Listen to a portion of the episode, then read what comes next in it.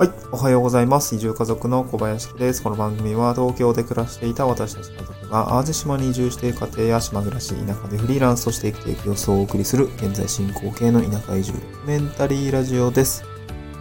はい。えー、っとですね、今日のトークテーマなんですけども、ちょっとこれからね、空き家を買ったりとか、まあ、空き家を活用していきま、いきたいですっていう方向けのお話になるんですけども、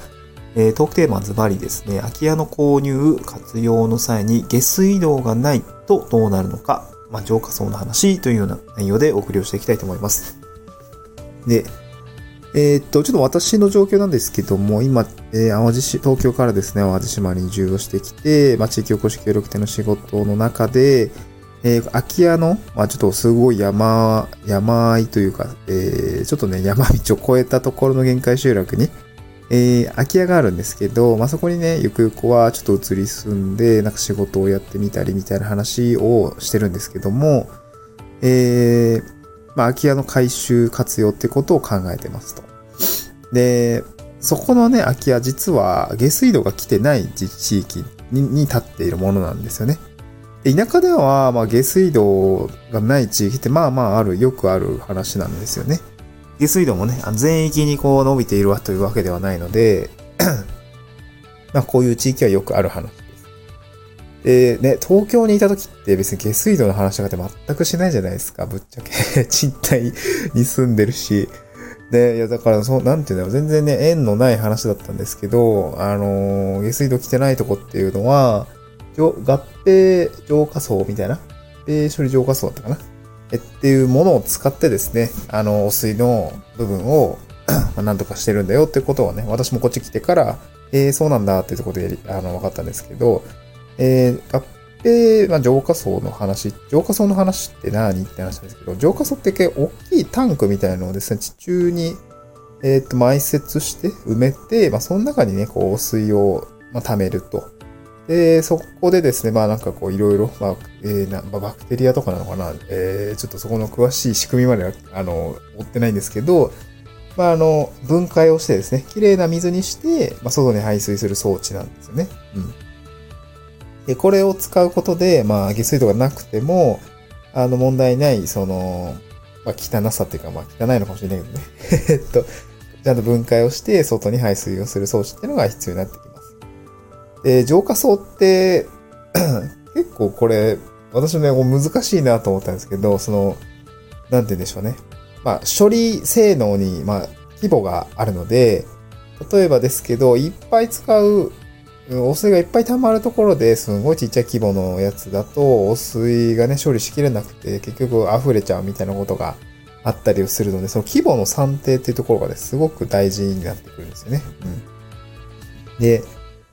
えっと、大きさとか、その規模の用途、大きさとか規模っていうのは建物の用途によって変わってきます。えっと、一般家庭用、そこに人が住むだけであれば、例えば まあ、例えばそういう家庭用のやつがあって、で、これはですね、えっと、大きさ家の大きさによって変わります。そうに、住んでいる人の人数じゃないんですよね、実は。例えば、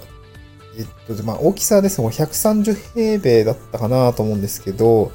えー、これ超えるか超えてないかで、例えば5人層にしないといけないとか、7人層にしないといけないっていうのがあったりするんですよね。はい。じゃそこに住んでる人がね、あのー、2人とかでも5人層設置しないといけないし、7人層設置、大きさによっては7人層設置しないといけないっていう感じなんですよね。で、多分、うちの、今直してる古民家はですね、130平米を超えてると思うんだよなこの前工務店さんが旧積図っていうその面積を出すやつを確か持ってきてくれてたんですけど、確か超えてたと思います。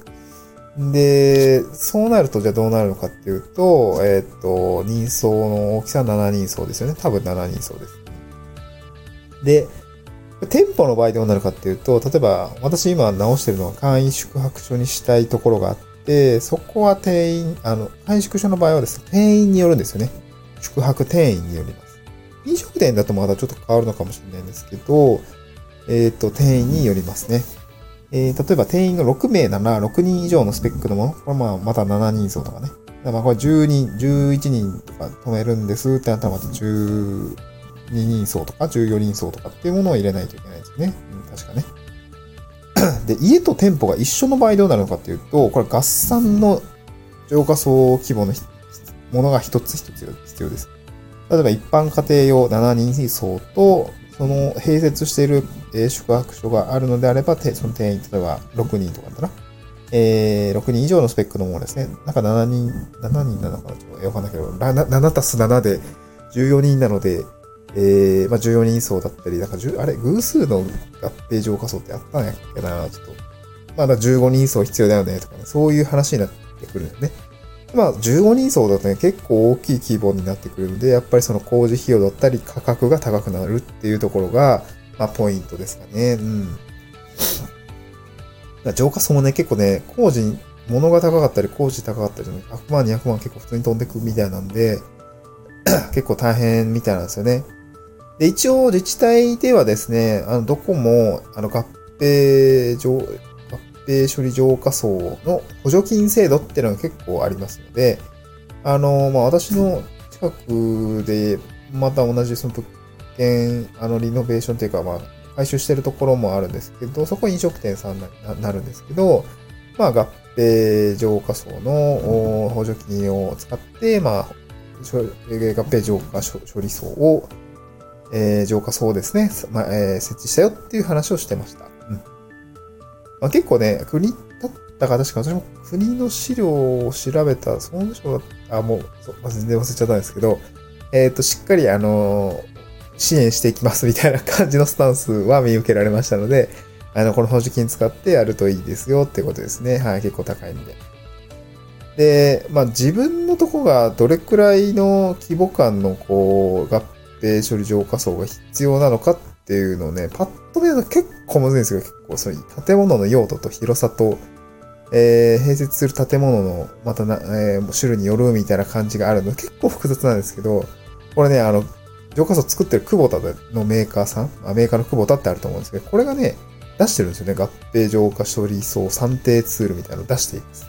これ概要欄にですね、あの、載せておきた、載せておきましたので、これぜひ使ってみてください。あの、これからか、あまあ、あの、活用される方については、一回あのね、こうこう、こういう条件を設定すると、あ、えー、じゃあ15人層必要ですねとか出てくるんで、これはあの非常に便利だなという感じですね。なんか工務店さんに聞いたら、いや、なんかうちもそれ使ってるよみたいな。なので、まあ、プロ御用達なのかな。えー、久保田の合併浄化層理想の算定ツールっていうのがあるので、まあ、概要欄のリンクに貼ってありますので、もうこちらぜひ使ってみてくださいと。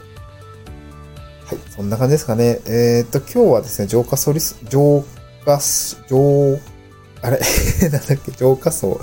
の話でございました。ちょっとね、マニアックな話だったんですけども、まあ、ぜひ参考にしてみてください。また次回の収録でお会いしましょう。バイバイ。